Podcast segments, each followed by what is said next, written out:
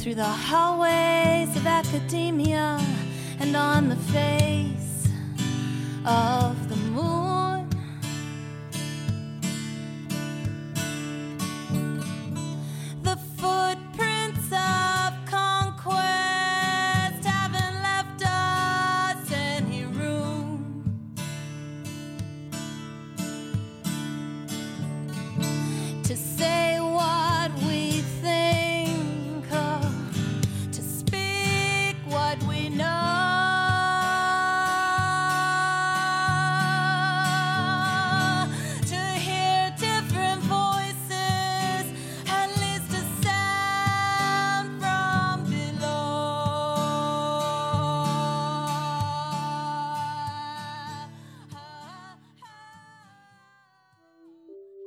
Greetings, and welcome to the 48th edition podcast of Women's Liberation Radio News for this Thursday, April 2nd, 2020. This is Jenna DeQuardo, and these are some strange days we're living in, sisters. The past few weeks have been unsettling, to say the least. Thanks for tuning in to today's podcast. I hope you're doing well and keeping your paws clean. There are silver linings to be found in this crisis, and they can be easy to miss in the deluge of panic inducing content major media is churning out. I personally have been trying to limit how much content I'm taking in regarding the pandemic, but I've also been keeping in touch with loved ones much more frequently than usual. I've returned to my sorely missed yoga practice. I'm quarantining to the fullest extent I can while recognizing how hashtag blessed I am to be able to quarantine. It's a new chance for me to practice gratitude, a new test of how many blessings I can count. If you're one of the numerous essential workers saving or supporting lives, protect yourself as best you can. Protect yourself. Don't let anyone be cavalier with your life. It is my pleasure and honor to be a part of this collective that prioritizes women and sets its sights on women's liberation in all it does. Your listenership is inspiring for me, sisters. Thank you for continuing to tune in. Solidarity, strength in numbers, liberation for all women everywhere. This month's edition focuses on British feminists and feminism.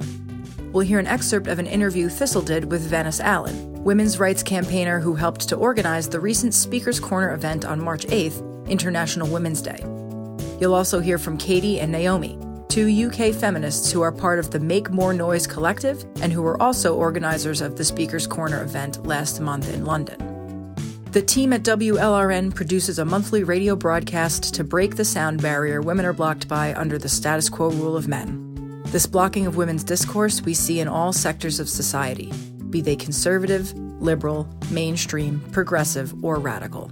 The thread that runs through all of American politics, except for separatist feminism, is male dominance and entitlement in all spheres. To start off today's edition, here's Donna Vitalisheva with women's news from around the globe for this Thursday, April 2nd, 2020.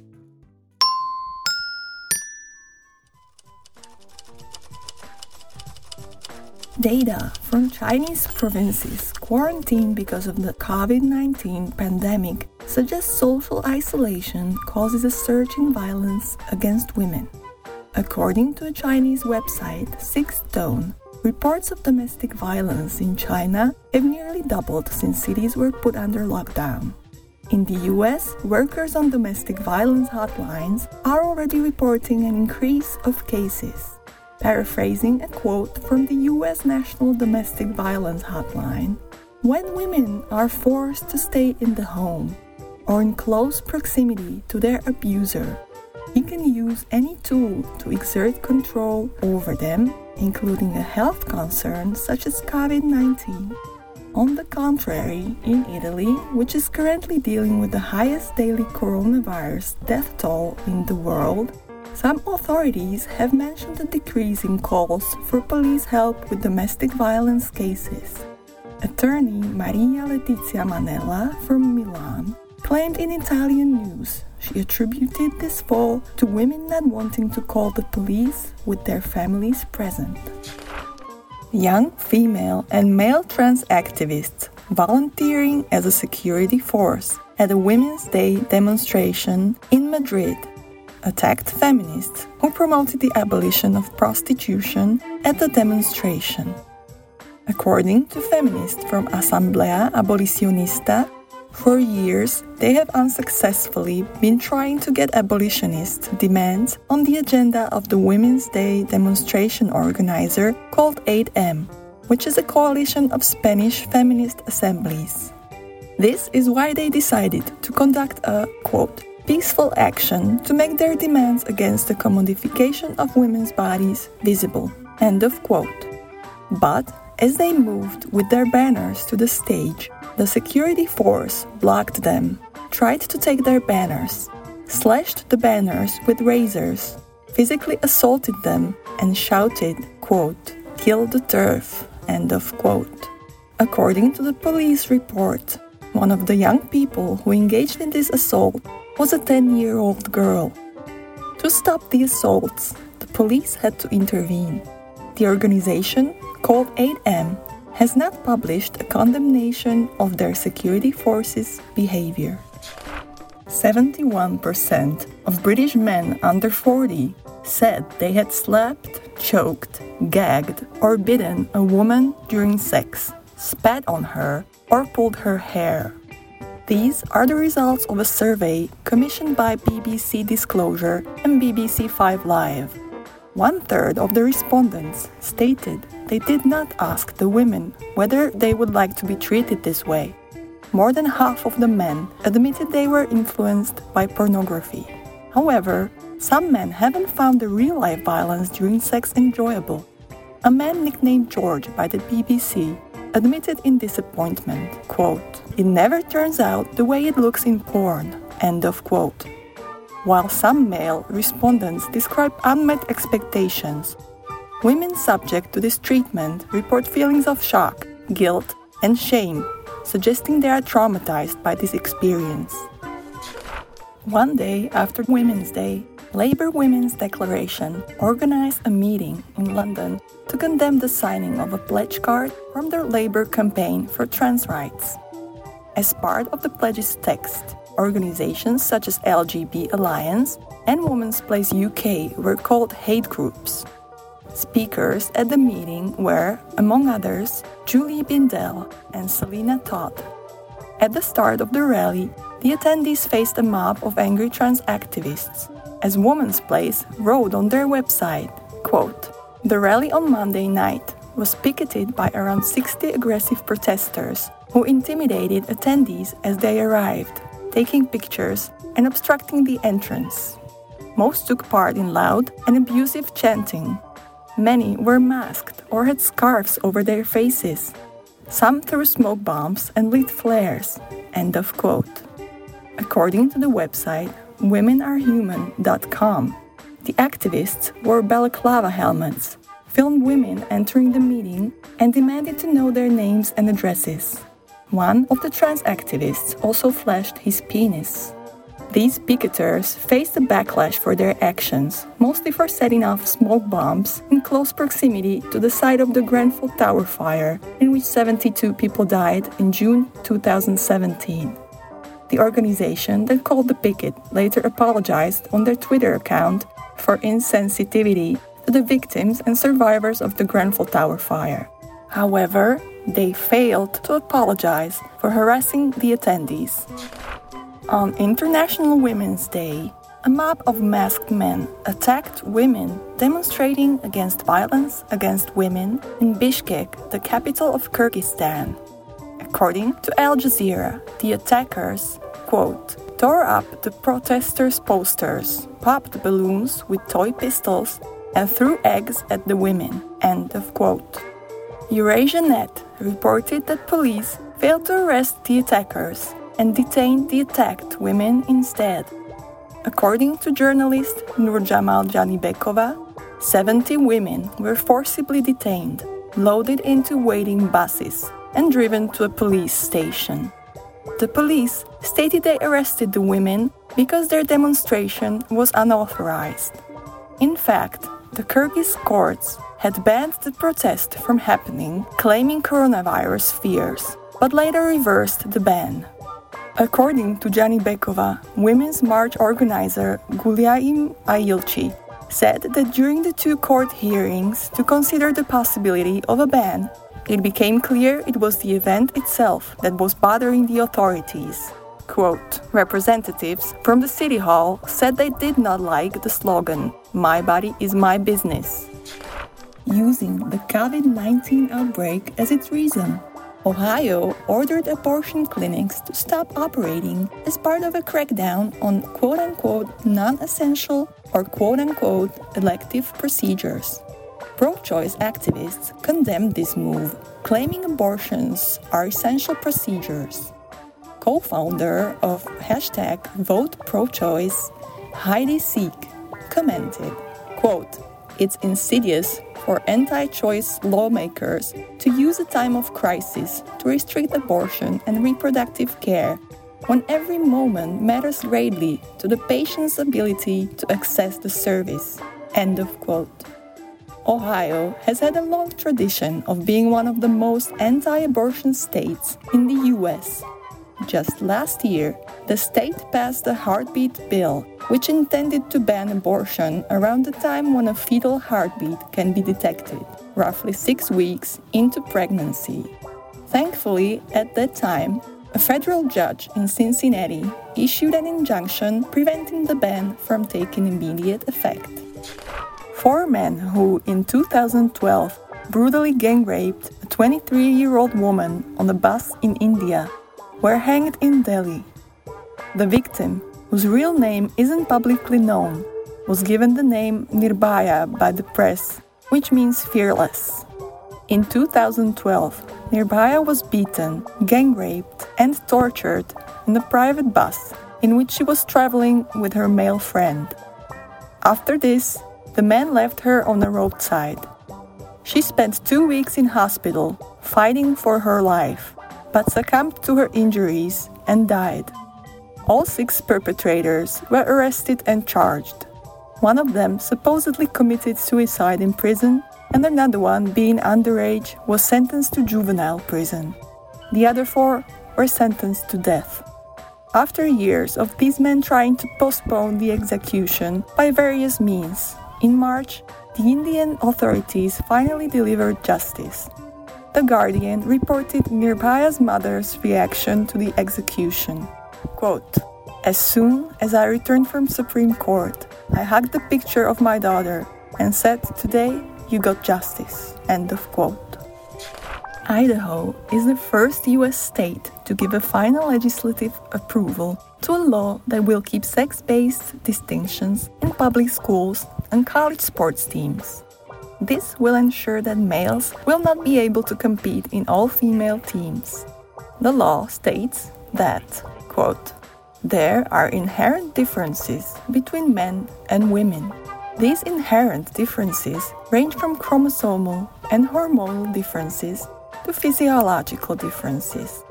The inherent physiological differences between males and females result in different athletic capabilities. End of quote. The world has already seen a few coronavirus recoveries by women in their 90s. In Seattle, a 90 year old Geneva Wood recently made full recovery after getting infected in a nursing home. Geneva Wood was admitted to the nursing home after she suffered a stroke around Christmas. In three months, she regained the ability to walk, use her right arm, and talk. When she became infected with COVID 19, through glass pane, she said to her family, quote, I'm going to fight this for my family and make everyone proud. End of quote. However, her health turned for the worse. Fearing death was approaching, she got her family to visit, dressed in protective suits, to say goodbye. Miraculously, she survived and, on top of that, has made a full recovery. Geneva Wood is not the only woman in her 90s to beat the corona. A 97 years old woman recently recovered in South Korea, and in China, a 98 years old woman was cured of COVID 19 at the beginning of March. That concludes WLRN's World News segment for Thursday, April 2nd, 2020. I'm Dana. Share your news stories and tips with us by emailing WLR newscontact at gmail.com and letting us know what's going on.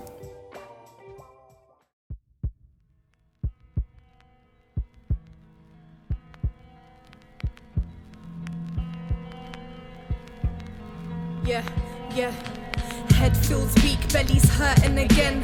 Car dead quiet till they drop off a friend. Tension filling up her heart with dread. Won't dare move an inch, won't turn her head. Knuckles turn white as he grips up the steering. Signs of rage, they are quickly appearing. Eyes full of fear, cause she knows what's nearing. Tries not to blink, it will bait up the tearing. Pull up to the yard and he opens the door. Runs round to her side, get the fuck out, you whore. Drags her out as she's heaving inside, but she knows better than to let out a cry. He slams shut the door, he punches her low. Holding her belly, she can't breathe from the blow. He knows where to hit her now, so it won't show. When she goes to work, not a soul would know. I Said, know your rights, what? love you first. Speak your truth, yeah. know your worth. Listen. Trust your gut, let it be. Set her free, set her free, set her free. Said, know your rights, what? love you first. Listen. Speak your truth, yeah. know your worth. What? Trust your gut, let it be. Set her free, set her free, set her free. Regain our respect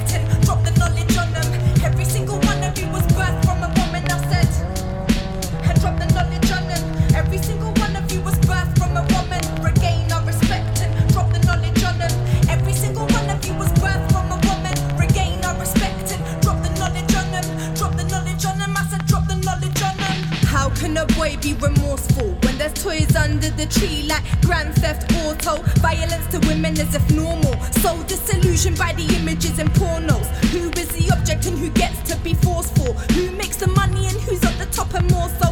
Who decides what's sexy and what is voluptuous? Is beauty in the eye of the beholder or presumptuous?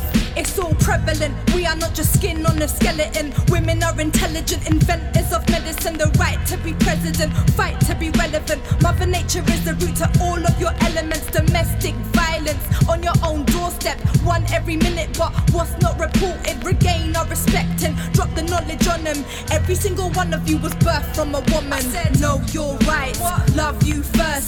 Speak your truth, yeah. know your worth. Listen. Trust your gut, let it be.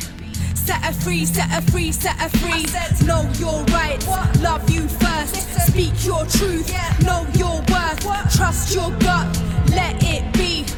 Set her free, set her free, set her free. He pushed up on the mirror and he told her to watch. I didn't wife, no hold, but that's what I've got. That ring on your finger, it means that you're mine. Smiling at man in the club like I'm blind. Her makeup smudged from the tears that she sobbed. He forces her to take it, innocence robbed. She didn't even wanna go out in the first place. He said he'd make up for ruining her birthday. When did it change, man? When did she let him? Every night she cries, regretting that she met him. Too shook to leave, too shook to breathe. Battling dignity that no one would believe. Convincing herself that she does have a purpose. Hard when you're told daily that you're worthless.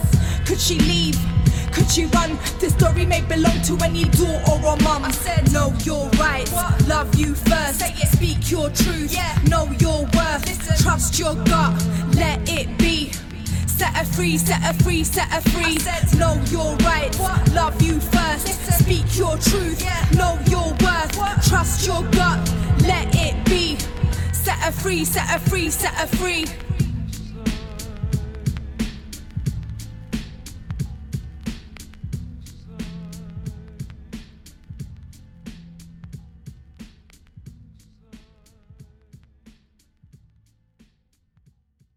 That was Shay D with her song Set Her Free.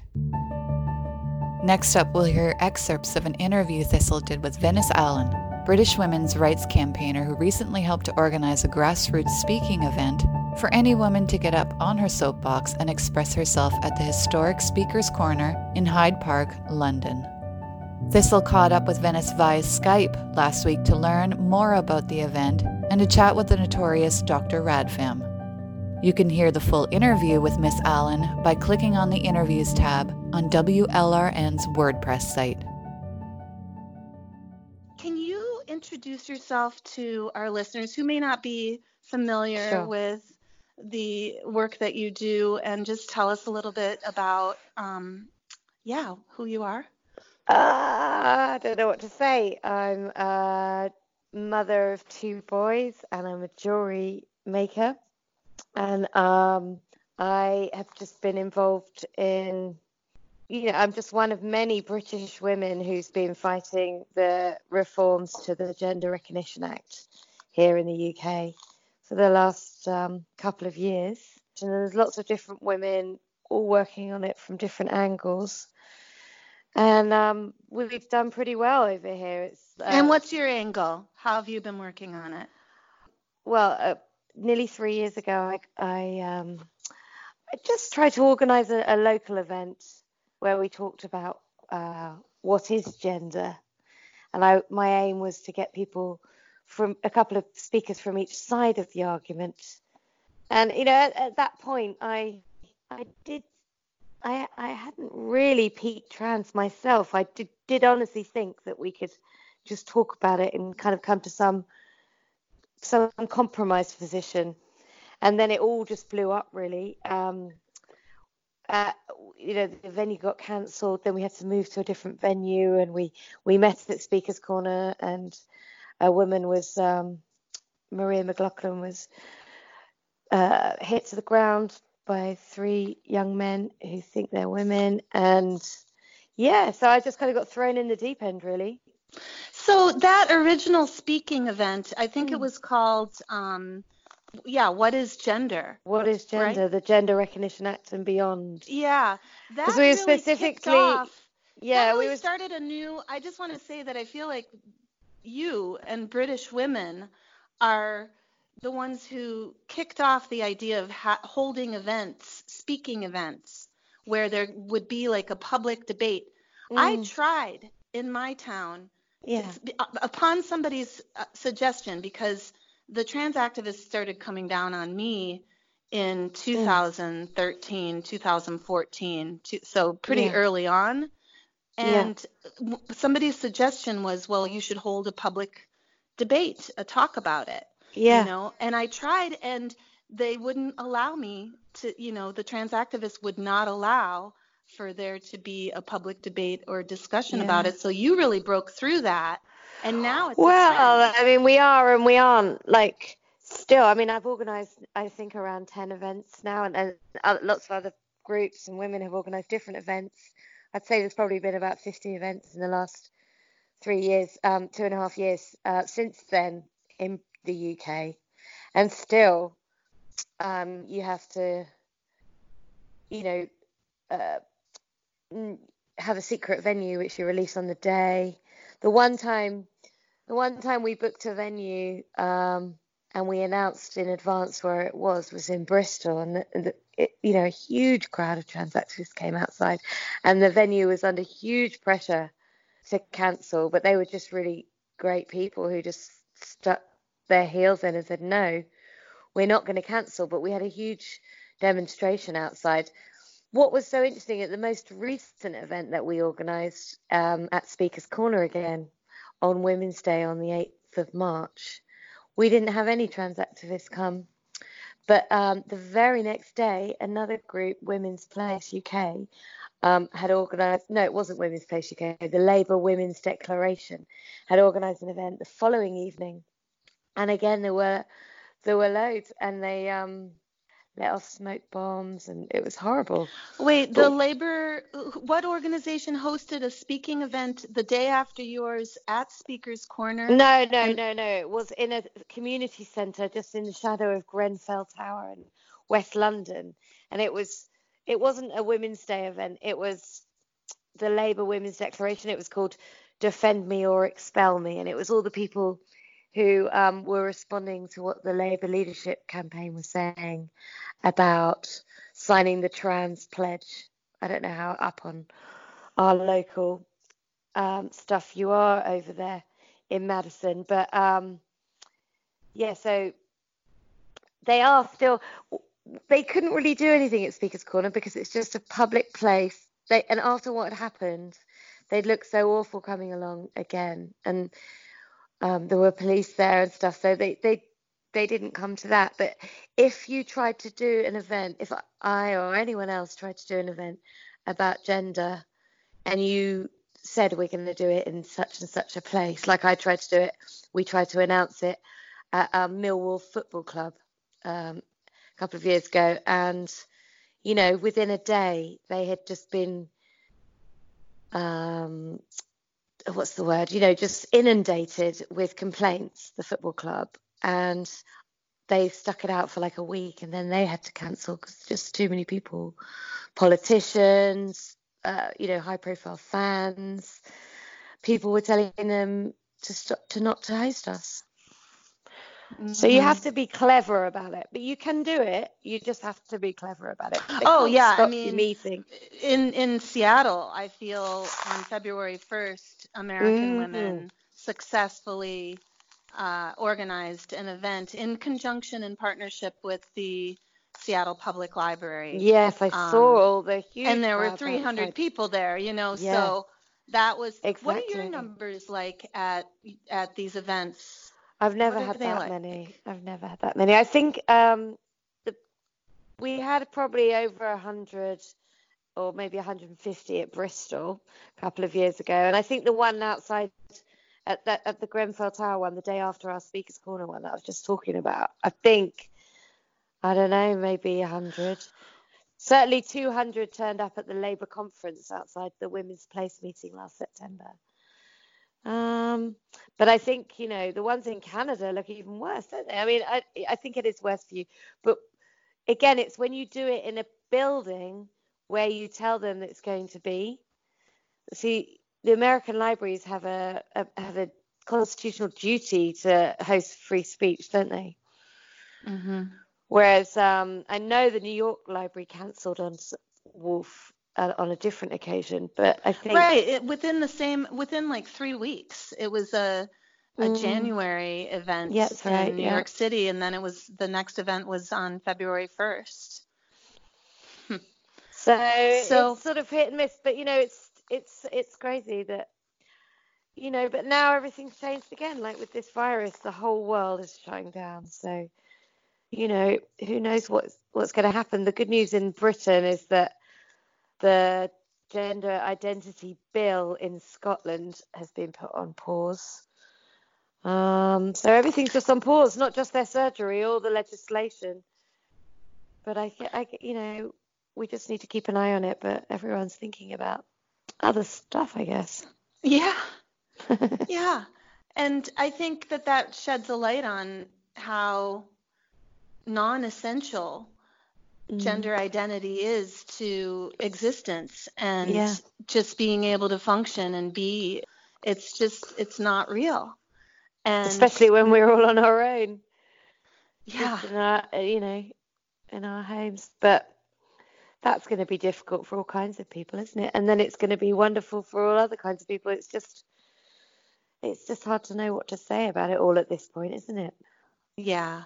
So it's really great to be able to feature British feminists and feminism for our April podcast. I got to talk with Katie and Naomi oh, yesterday oh, from Make Make More Noise. Brilliant. And you have an article on their blog site about the Speakers Corner event, which yes. was fabulous. It was so grassroots and so so deeply historical. I lovely it. thistle. so, yeah, and was that I a Beatles so wish you'd been there. that you were wearing? You had a Beatles jacket on, right? Uh, like from it looked like it looked like from uh, Sergeant Pepper's. I guess I don't know. Uh, you uh, not really, but yeah, it's a nice. Yeah. Anyway, it was I really just, nice, and the rain, I, the rain and the umbrellas really added to it in a way, didn't it? To the video, I like. It, yes.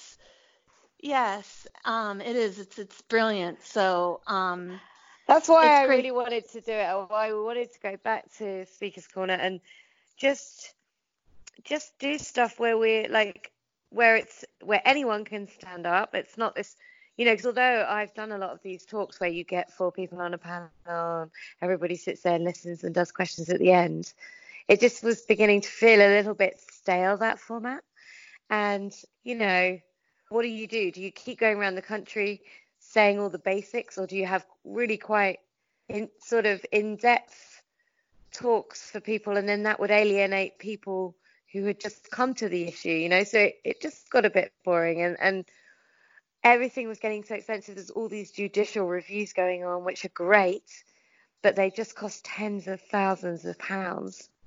And I just thought, you know, and then I bumped into Katie, and uh, we just because she was down in London, and we um, just decided that, let's just do something that's virtually free in the place where talks go on and whether they come or they don't come, it doesn't matter. And it was so great. And then I really, I want to carry on going there when all this pandemic is over. And I think it will be, you know, interesting to do that.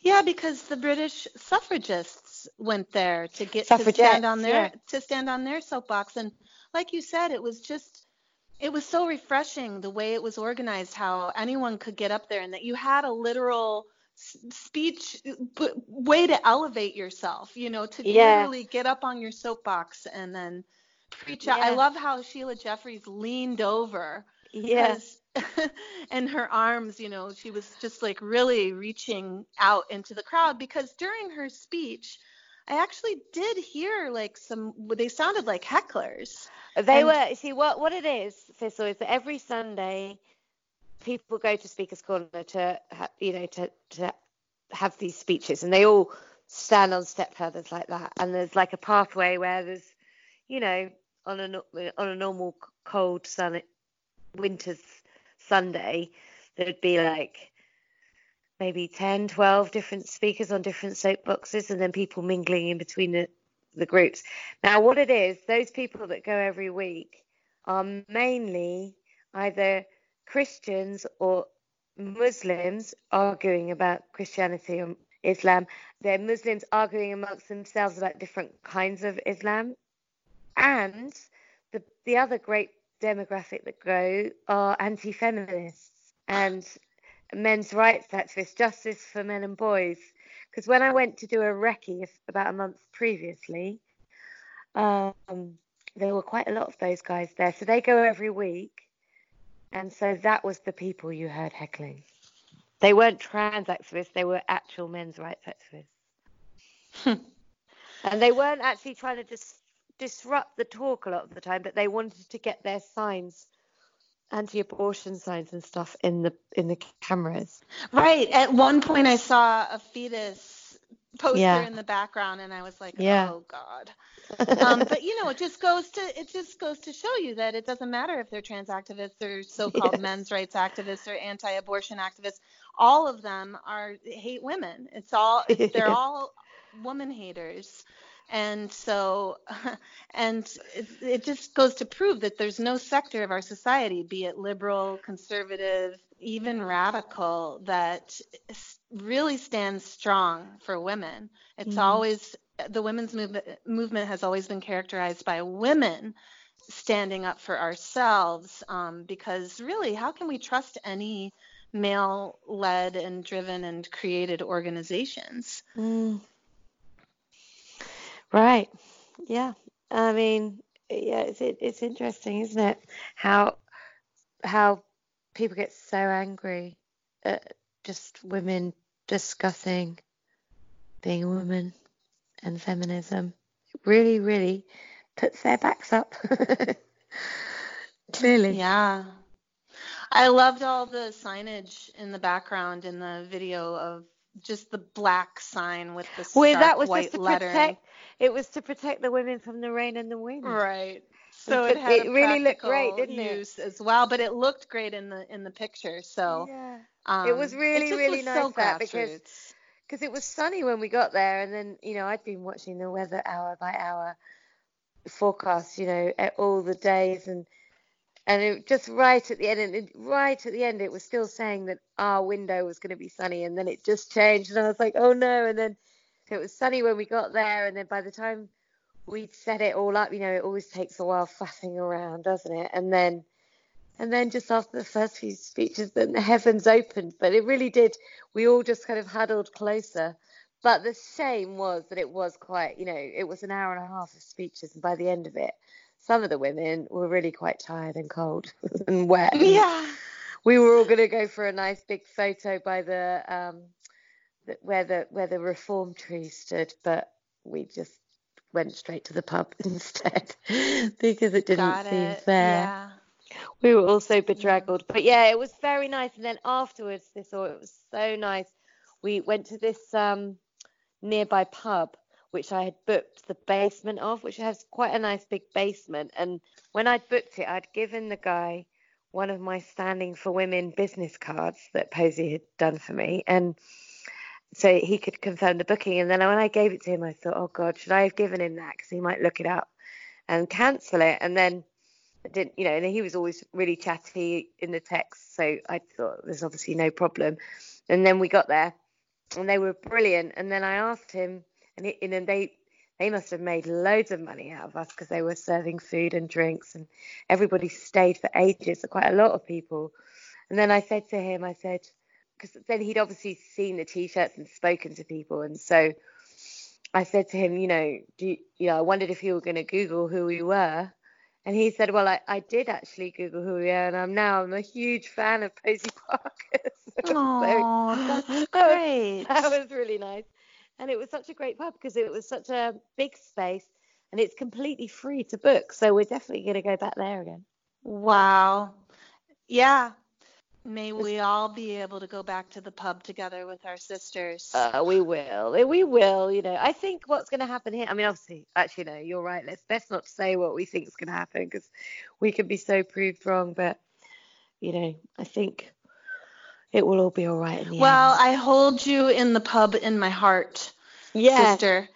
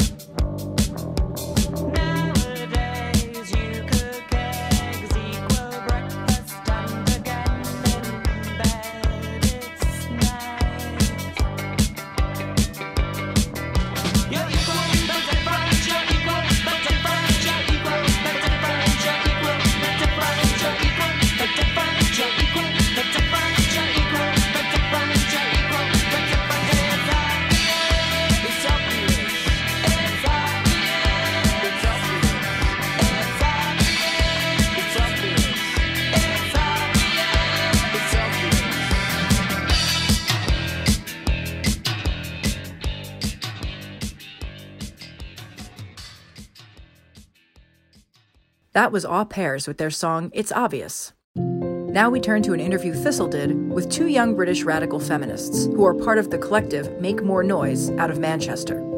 Naomi Bridges and Katie Worley spoke with Thistle via Skype last week to talk more about how they came to radical feminist activism and also about what radical feminists in the UK are up to. All right. So this is Thistle Pettersen, and I am here with Naomi and Katie, two British feminists. Welcome to WLRN. Thank you for having us. Yeah, thanks for, thanks for taking the time to speak with us. Yeah. So can you just tell us a little bit about yourselves and your involvement in the British feminist movement? Naomi, can we start with you? Uh, sure, yeah. So, um, uh, I I started a feminist group at university actually. Um, so this was uh, over 10 years ago, and um, got quite a bit of flack for it. Then sort of moved away from feminism a little bit as I kind of entered the workforce, had other feels um, uh, really kind of glib just to say I had other concerns, but you just you do, you know, different priorities at different times in, in your life. Anyway, a couple of years ago, I noticed that something was happening in the UK and something was happening with feminism in the UK. And uh, everyone had just gone a bit insane, really. And um, and I was aware that these uh, reforms around what's called the Gender Recognition Act in the UK were happening. And I'd the kind of there'd been a streak of feminism that had been I'd found quite disquieting. This idea that women aren't a distinct group anymore, and that we had to be inclusive of everybody, including males, all the time, and it didn't really sit right with me. And I was kind of watching in horror as this stuff was unfolding, and then les- women, especially lesbians, were being shouted down, and and um, and then uh, I heard about the punching of Maria MacLachlan at Speaker's Corner by a trans rights act- activist, and I was just horrified by the whole thing. And um, started to try and find people that thought the same way as me, or that were concerned, had the share the same concerns that I did. Um, started going to different meetings of different groups, and then I met Katie, and we thought we should try and do something together. Yeah, and so then that was the birth of Make More Noise. Can you talk a little bit about that?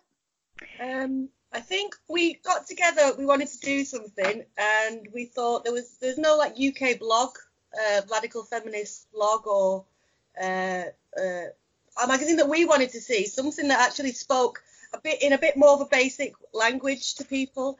Um, I think there's a lot of great blogs out there. Um, and they are fantastic, but I think a lot of them use quite convoluted language and that they, they weave around with all this special terminology. And we just felt like if, if you're working working class uh, woman or person, then you're not really going to be able to take part in the debate. So we were trying to make something that was a little bit more direct because we didn't really see that there was um, that organisation out there. And then it just sort of one thing after another. So we did the blog and then we started the podcast. And then last year, was it 2019? Around April, May, we just said, should we do an event? And then that kicked off.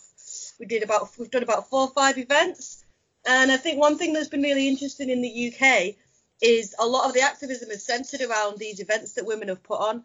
And as Yeah. much as the events themselves and the speeches and the talks and the fact that women network, um, a lot of the pushback um, and a lot of publicity has been generated by these events. Um, and thinking of, you know, they've had bomb threats, they've been protested, um, and it's really been like it's almost like a tactic that's used now in the women's movement to shine a light on some of the behaviour of trans right activists.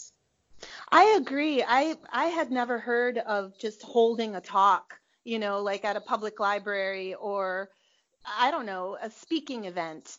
That that started, I think, this time around with our fourth wave, fifth wave feminism, whatever you want to call this wave, this current upsurge in activism in the UK. And so you should be really proud of that. Um, it's a wonderful tactic.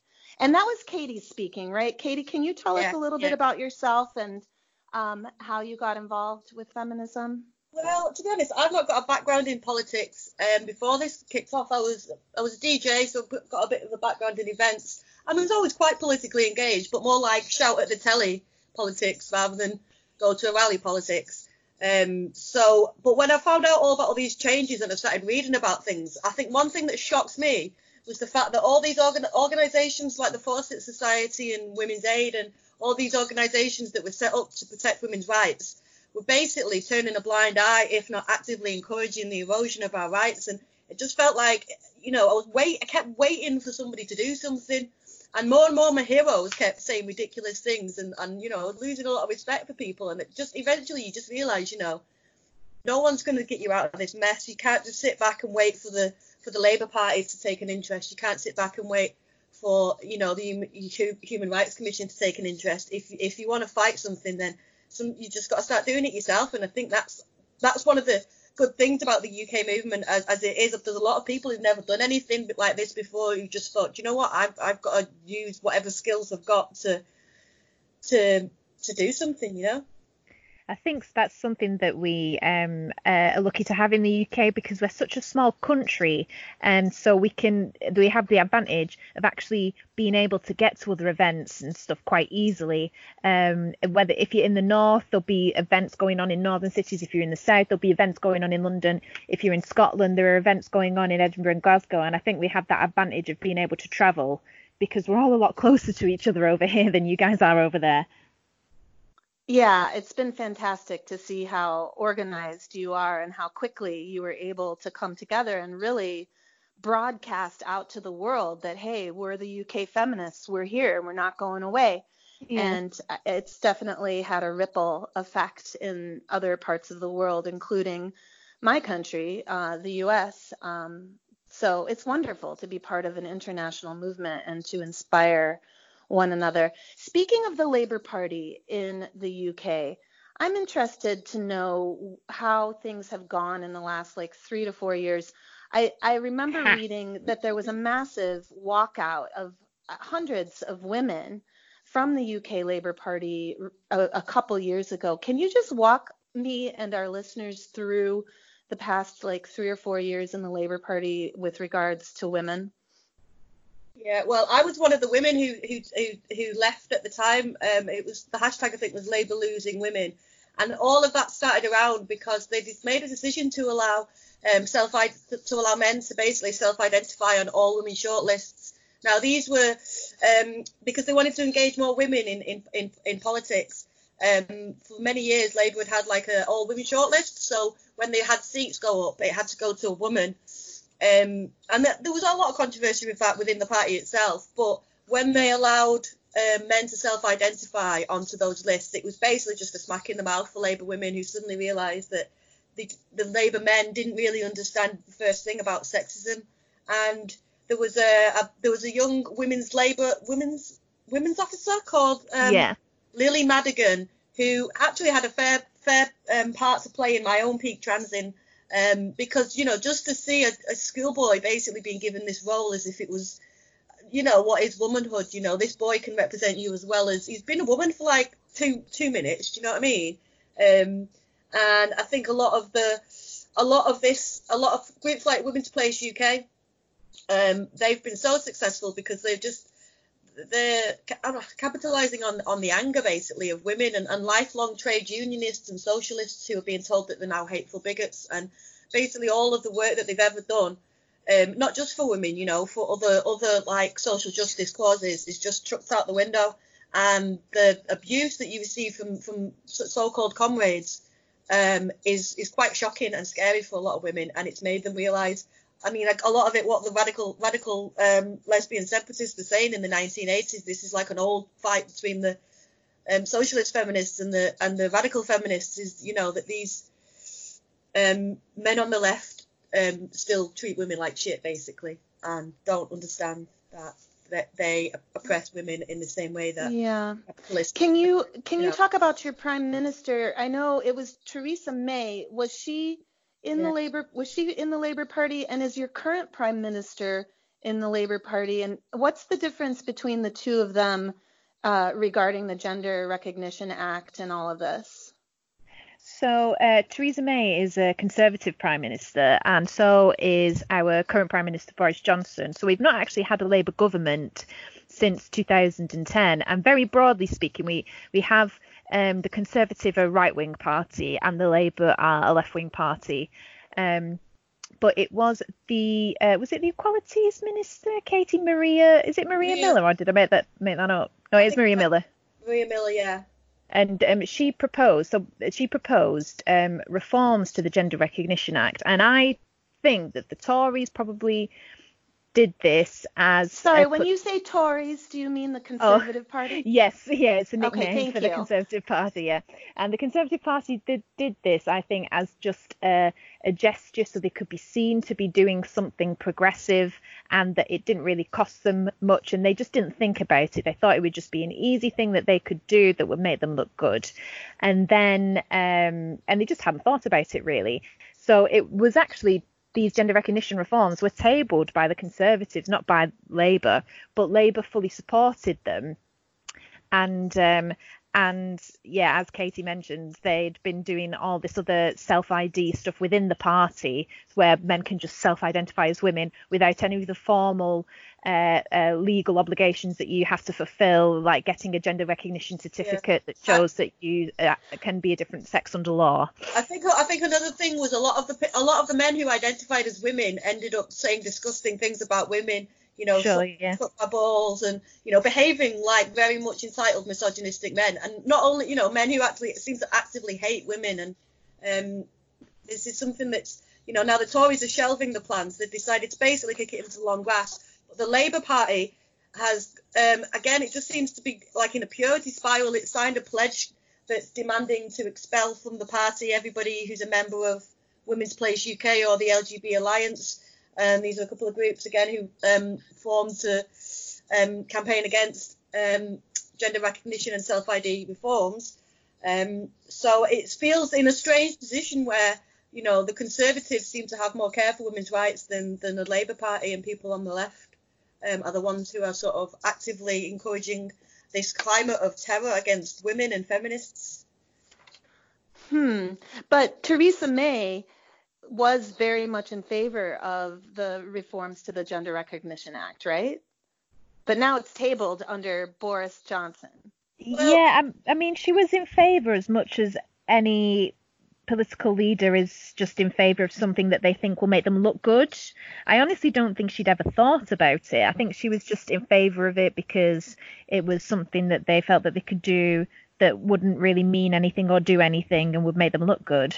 Yeah, I mean, I think a lot of this, a lot the reason why the the plans have been shelved is because of the how effective the campaign was. Um, Fair Play for Women is a campaign group who managed to mobilise um, lots of like basically a leafleting campaign. Women would go out into like every Friday, Saturday, Friday and Saturday in the town centres and just tell people about the, the plans because most people have no idea. And when you tell them about it, they're shocked. So I think a lot of that is actually due to the fact of the mobilisation from women, and it's made the Tory party stop and look at it and think, you know, hmm, this is this is probably not going to be the vote winner that we thought it was.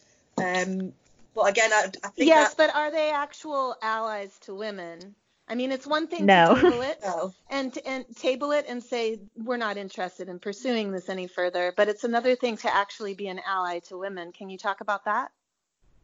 Yeah, I think they've ta- I think they've tabled it not out of, as you rightly point out, not out of an obligation of doing the right thing for women. They've tabled it because they've realised it's going to be more trouble than it's worth because we have mounted quite a successful campaign against it. Um, but yeah, I completely uh, agree there. They're not allies to women. I don't think women truly have allies on the right or the left at the moment.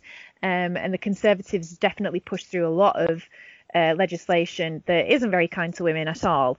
So I think it's right to point out that even though they've tabled these reforms that were damaging to women, it doesn't necessarily mean that the Conservatives are on the side of women. I think that um, a lot of it is they've seen that it's a wedge issue in the left, and they, um, yeah. they're, ex- uh, they're exploiting it. They're canny politicians, and they've seen what it does in leftist circles everywhere, where trans trans right activism seems to, even in small groups, like in Facebook groups about you know being a chess group, and suddenly Yeah, a reading club. Yeah. You know. Um, but I mean, like I say, I don't, I don't think the Tories are any friends to women. Um, they instituted an austerity program which um, cuts back to social welfare, and 86 percent of those cuts um, were directed at women. So women have lost a lot of um, a lot of support from from since I think the Tories got in in 2010. Um, so a lot has been taken, and I think that it is it is good to, to remember. I mean, you just you're in a rock and a hard place basically. Um, Yeah, so is there any talk in the UK of starting a British women's party for or a third party that would be for women and only women and by women?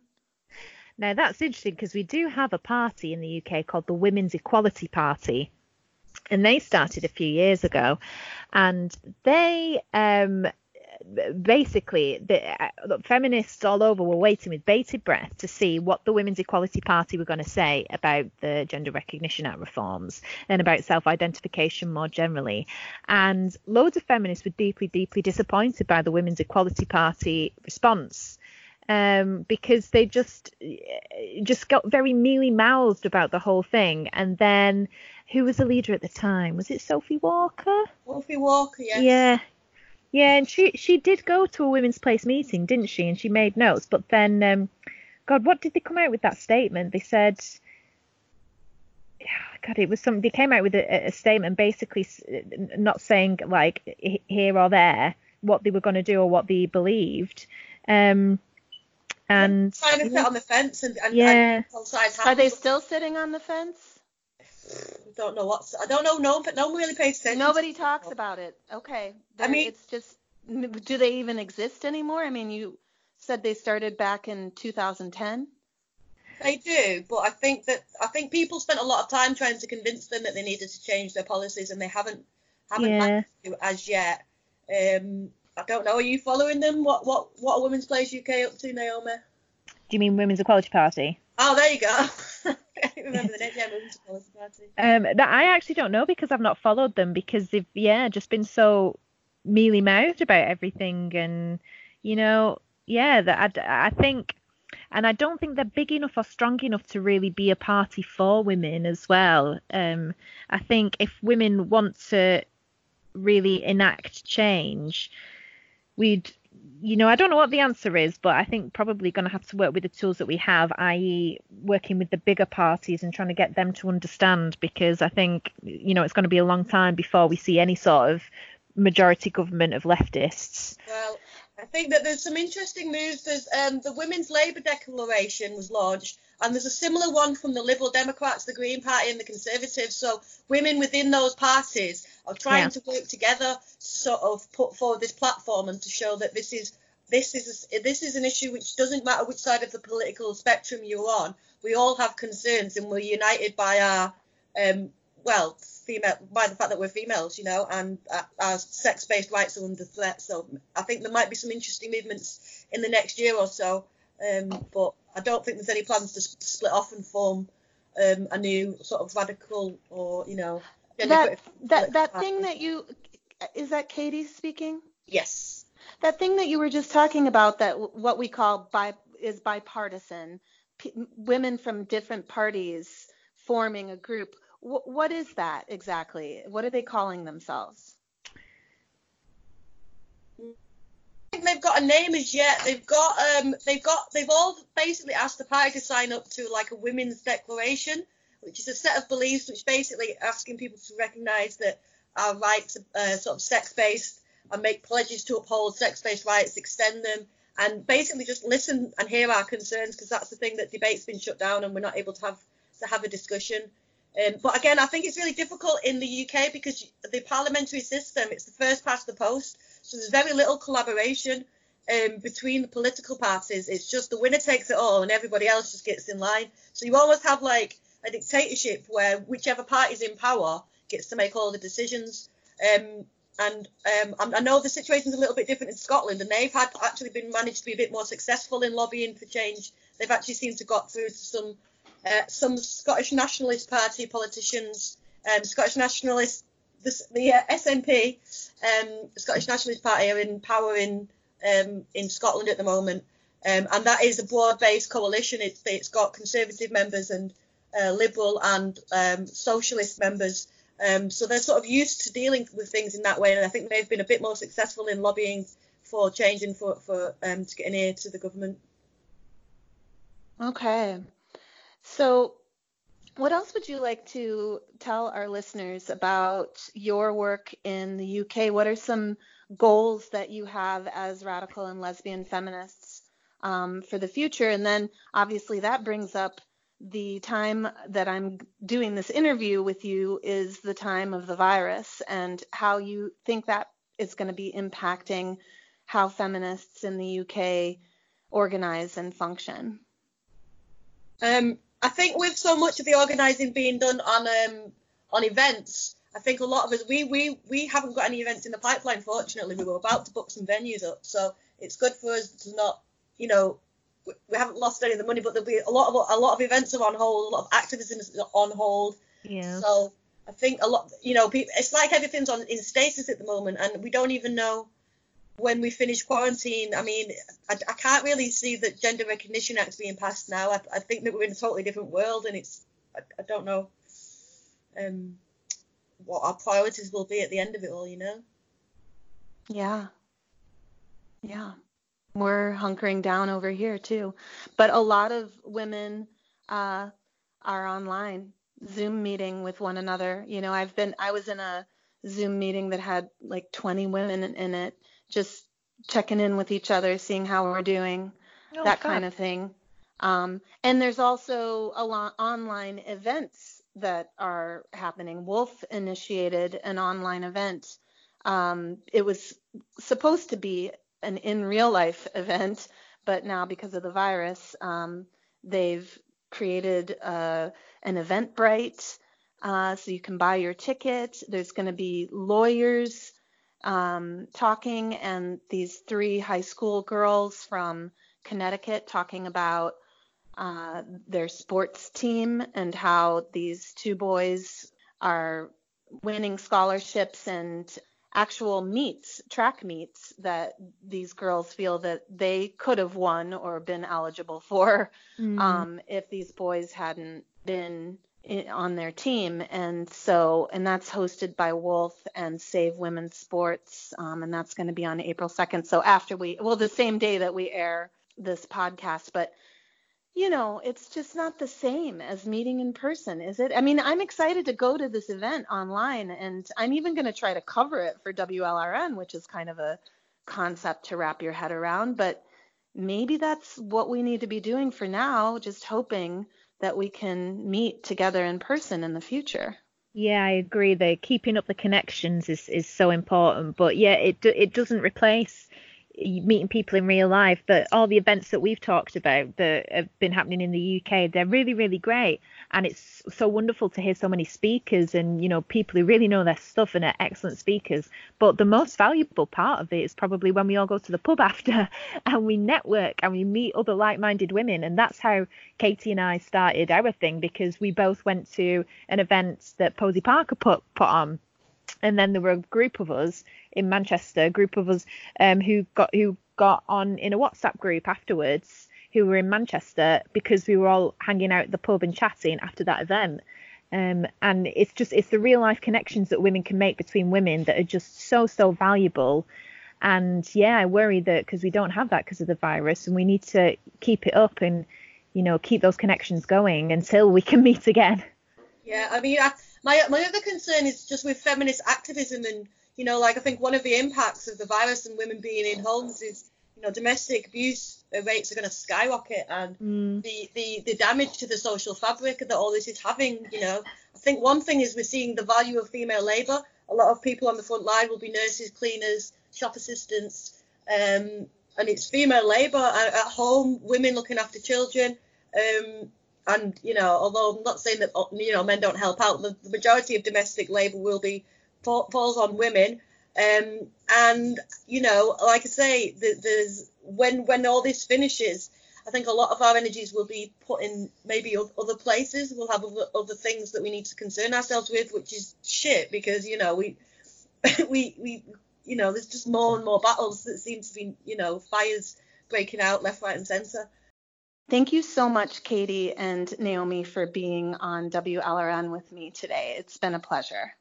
Oh, thank you for having us. It's been a pleasure to speak with you and share ideas. Yeah, nice to speak to um, some sisters across the pond and uh, have a have a listen to what's what's going on over there with you guys. You are listening to WLRN.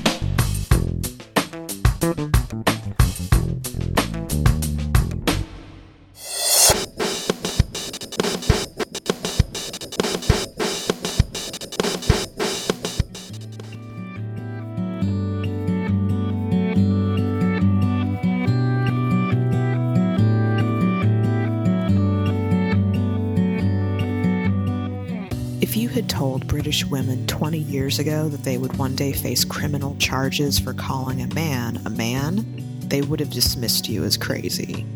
And yet here we are in the year 2020 with an active movement of gender critical, gender abolitionists, and feminist women in the UK who have taken up their fight in response to their government and their culture succumbing to transgender ideology. With breathtaking speed, the cult of gender identity has transformed the political landscape in the UK during the last decade. And as far as the law is concerned, there may be no turning back. Gender identity activists now have the upper hand in a way we all once would have thought unbelievable. Yet British feminists and gender critical women show no signs of backing down. On the contrary, it seems the further transgender activists go in their quest to control and brainwash the entire nation of England, along with the rest of the UK, the more female resistance grows. New women of all ages are finding their way to the feminist and gender critical movements in the UK, and the veterans renew their resolve with each attack they field. How this war will play out is anybody's guess. It will likely go on forever, perhaps moving in waves of increased and decreased activity. There was always going to be a backlash of common sense and female self defense to the transgender mania. As docile as most women are, we all have our limits. And sooner or later, the consequences of medical malpractice against children sucked into the gender cult will come back around to bite the doctors, parents, therapists, and activists responsible. But will we ever see the UK return to the days when gender identity was an alien concept to 99% of the population? Probably not. Will the laws put in place to install transgenderism into British society be replaced with new laws protecting free speech, women, and children? Not without a long uphill battle. If these speculations are too depressing for you, all I can say is the female condition has been seesawing from progress to regression since the beginning of time. Feminism is not a movement that can ever reach its ultimate goal and then disappear into obsolescence. Every inch of ground women gain in the war against men's oppression must be defended forevermore, or else lost and fought for again. As an outside observer, an American whose own culture seems far more resistant to transgenderism's cancerous growth, I watch the situation in Britain and British feminist response to it with a mix of horror and admiration. Horror at the dramatic and rapid descent the UK experienced into the Orwellian dystopian submission to the transgender cult. Admiration for the women who were brave enough to risk prison sentences, physical violence, and unemployment to go up against the state itself, to say nothing of the common man and drag on the street. I can't imagine my own country reaching the point that the UK has reached, and I'm not sure what I would do if I was a woman living in such a hostile, repressive environment, seemingly hell bent on denying material reality. Surely there are more women in the UK who think gender identity is ridiculous garbage than there are women willing to say so out loud and politically demonstrate against the ideology. That's always been true when it comes to feminism. The few fight for the many, and the many often stand by silently waiting for the rewards of feminist victory. It has to be said that the UK didn't get to where it is now without the help of misogynistic and homophobic women. Women who have endorsed transgenderism and done much of the dirty work on behalf of the cult. Some of those women are in Parliament right now. Some of them work in gender identity clinics, in medical and psychiatric offices, in LGBT organizations and schools. Men may have been the driving force behind the spread of gender identity, but without women's cooperation, they never would have been able to achieve what they've achieved in the UK. Female collaboration and cooperation has always been a pillar of male power in society, and the transgender movement is just the latest example of how that dynamic works. The biggest problem UK feminists and gender critical women face is not the violent, deranged men who want to force all women to pretend drag and self identity make men into women. The biggest problem is the legion of women through British society who have sold out to the trans cult and who will now help persecute other women for refusing to submit to the cult's will. Feminism has never failed because men are just too powerful for women to beat. It fails only because most women choose to unite with men against the feminist minority. As long as this division and betrayal occur in the female population, male domination and oppression of all women continue. That's why it's important for us as feminists to call out women who betray our cause to side with men. Men can't be changed, but women can be. Feminist consciousness raising is the means by which that change occurs, and if British feminists and gender critical women are going to return the UK to sanity, rationality, and democracy, they're going to do it with the help of women who are currently working against them. Once those women wake up and see transgenderism for what it is. For now, British feminists and gender critical women are doing what they can, and while it might not seem like much, it's the difference between a British society where female humanity might be recognized and a British society thrust back into the past, where women and girls had no rights or legal protections whatsoever.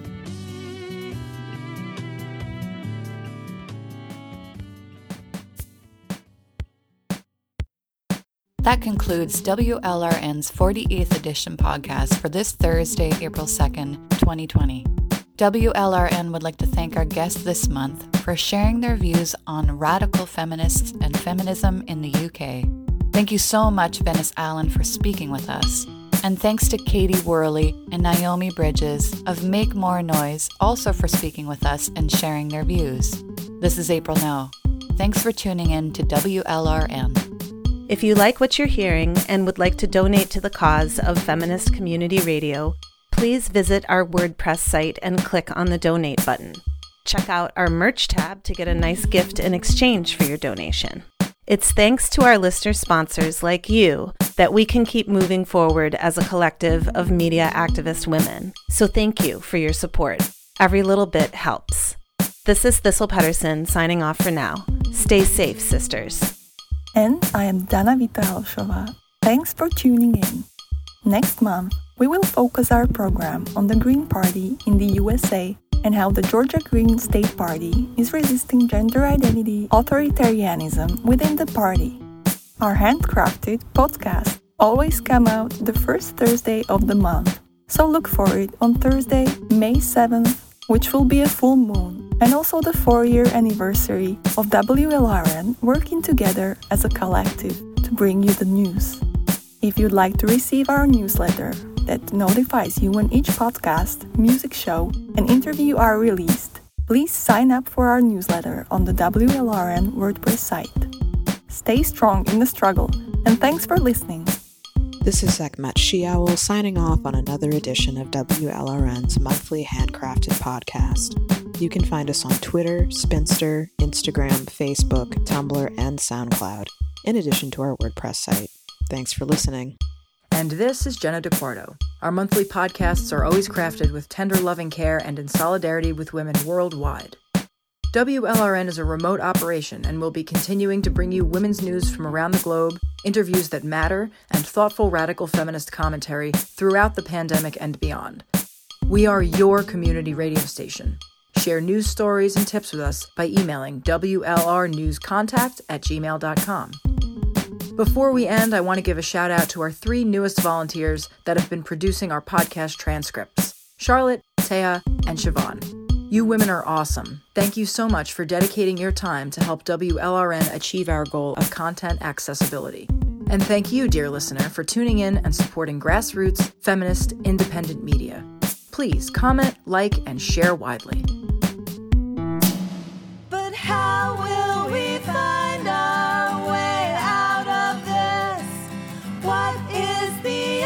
antidote for the patriarchal kiss? How will we find what needs to be shown? And then after that, where is home? Tell me, where is my home?